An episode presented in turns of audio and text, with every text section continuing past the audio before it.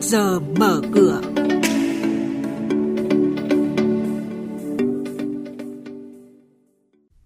Thưa quý vị và các bạn, chuyên mục trước giờ mở cửa có những thông tin đáng chú ý sau.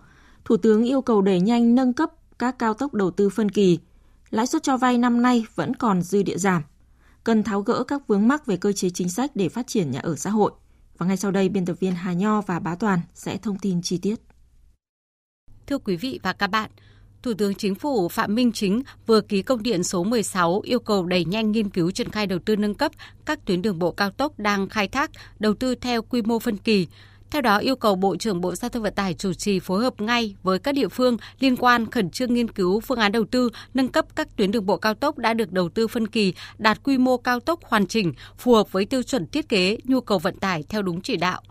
Chi phí vốn đầu vào của các ngân hàng tiếp tục giảm, thanh khoản duy trì tốt và nhu cầu thúc đẩy tăng trưởng tín dụng sẽ là cơ sở để các ngân hàng giảm lãi suất cho vay trong năm nay. Mục tiêu tăng trưởng tín dụng đặt ra hồi đầu năm là 15% nhưng sẽ linh hoạt theo diễn biến thị trường. Lãnh đạo Ngân hàng Nhà nước cũng nhấn mạnh việc đưa ra con số ngay từ đầu năm thể hiện rõ quyết tâm cùng vốn của ngành ngân hàng gắn với trách nhiệm của các tổ chức tín dụng nhằm đảm bảo nhu cầu vốn của nền kinh tế. Theo lãnh đạo Bộ Xây dựng, để hoàn thành mục tiêu đề án đầu tư xây dựng ít nhất 1 triệu căn hộ nhà ở xã hội cho đối tượng thu nhập thấp, công nhân khu công nghiệp giai đoạn 2021-2030, trong năm 2024, các bộ ngành địa phương cần tập trung tháo gỡ các vướng mắc về cơ chế chính sách, pháp luật liên quan đến đất đai, nhà ở thuế, đề xuất xem xét hạ mức lãi suất cho vay gói hỗ trợ 120.000 tỷ đồng. Đến nay, cả nước đã triển khai 499 dự án nhà ở xã hội. Tuy nhiên, ở một số địa phương trọng điểm, việc đầu tư xây dựng hạn chế. Thứ trưởng Bộ Xây dựng Nguyễn Văn Sinh nêu thực tế. Mặc dù là nhu cầu nhà ở xã hội thì rất lớn, nhưng việc đầu tư nhà xã hội thì còn hạn chế so với mục tiêu của đề án để đặt ra. Như là Hà Nội thì mới có triển khai có 3 dự án, được 1.700 căn, đáp ứng có 9%. Thành phố Hồ Chí Minh là triển khai 7 dự án với 4.900 căn, đáp ứng được 19%. Một số địa phương thì chưa có cái dự án nhà xã hội nào để khởi công.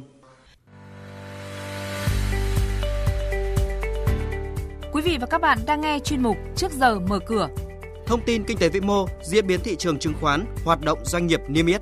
Trao đổi nhận định của các chuyên gia với góc nhìn chuyên sâu, cơ hội đầu tư trên thị trường chứng khoán được cập nhật nhanh trong trước giờ mở cửa. Tiếp theo là tin hoạt động doanh nghiệp niêm yết đáng chú ý.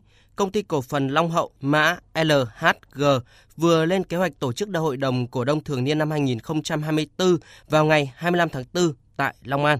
Kết thúc năm 2023, công ty đã hoàn thành 131% so với kế hoạch năm.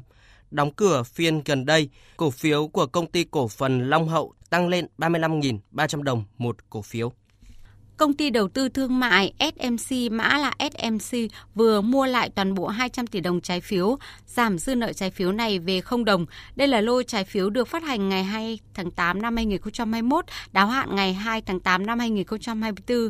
Xét về hoạt động kinh doanh trong quý 4 năm 2023, SMC ghi nhận doanh thu đạt hơn 3.212 tỷ đồng, giảm 23,6% so với cùng kỳ. Lợi nhuận sau thuế của cổ đông công ty mẹ ghi nhận lỗ hơn 329 tỷ đồng.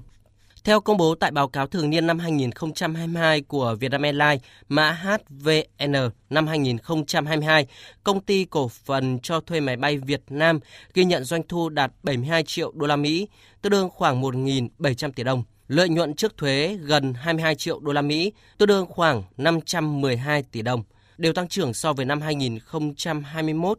Đây là công ty duy nhất trong lĩnh vực cho thuê máy bay tại Việt Nam do BIDV cùng Vietnam Airlines thành lập năm 2007. Đáng chú ý, hồi đầu năm 2023, công ty cổ phần cho thuê máy bay Việt Nam nhận được sự chú ý khi bán đấu giá một tàu bay ATR72-500 với giá khởi điểm hơn 136 tỷ đồng. Trên thị trường chứng khoán phiên hôm qua, thị trường chững lại đà tăng khi tiếp tục giảm điểm và rằng co quanh mốc 1.230 điểm. Khối lượng giao dịch ở mức thấp cho thấy tâm lý nhà đầu tư đang thận trọng trở lại. Khối ngoại quay lại bán dòng mạnh. Đóng cửa phiên chiều qua, VN Index ở mức 1.227,31 điểm, HNX Index ở mức 234,01 điểm. Đây cũng là các mức khởi động thị trường phiên giao dịch sáng nay.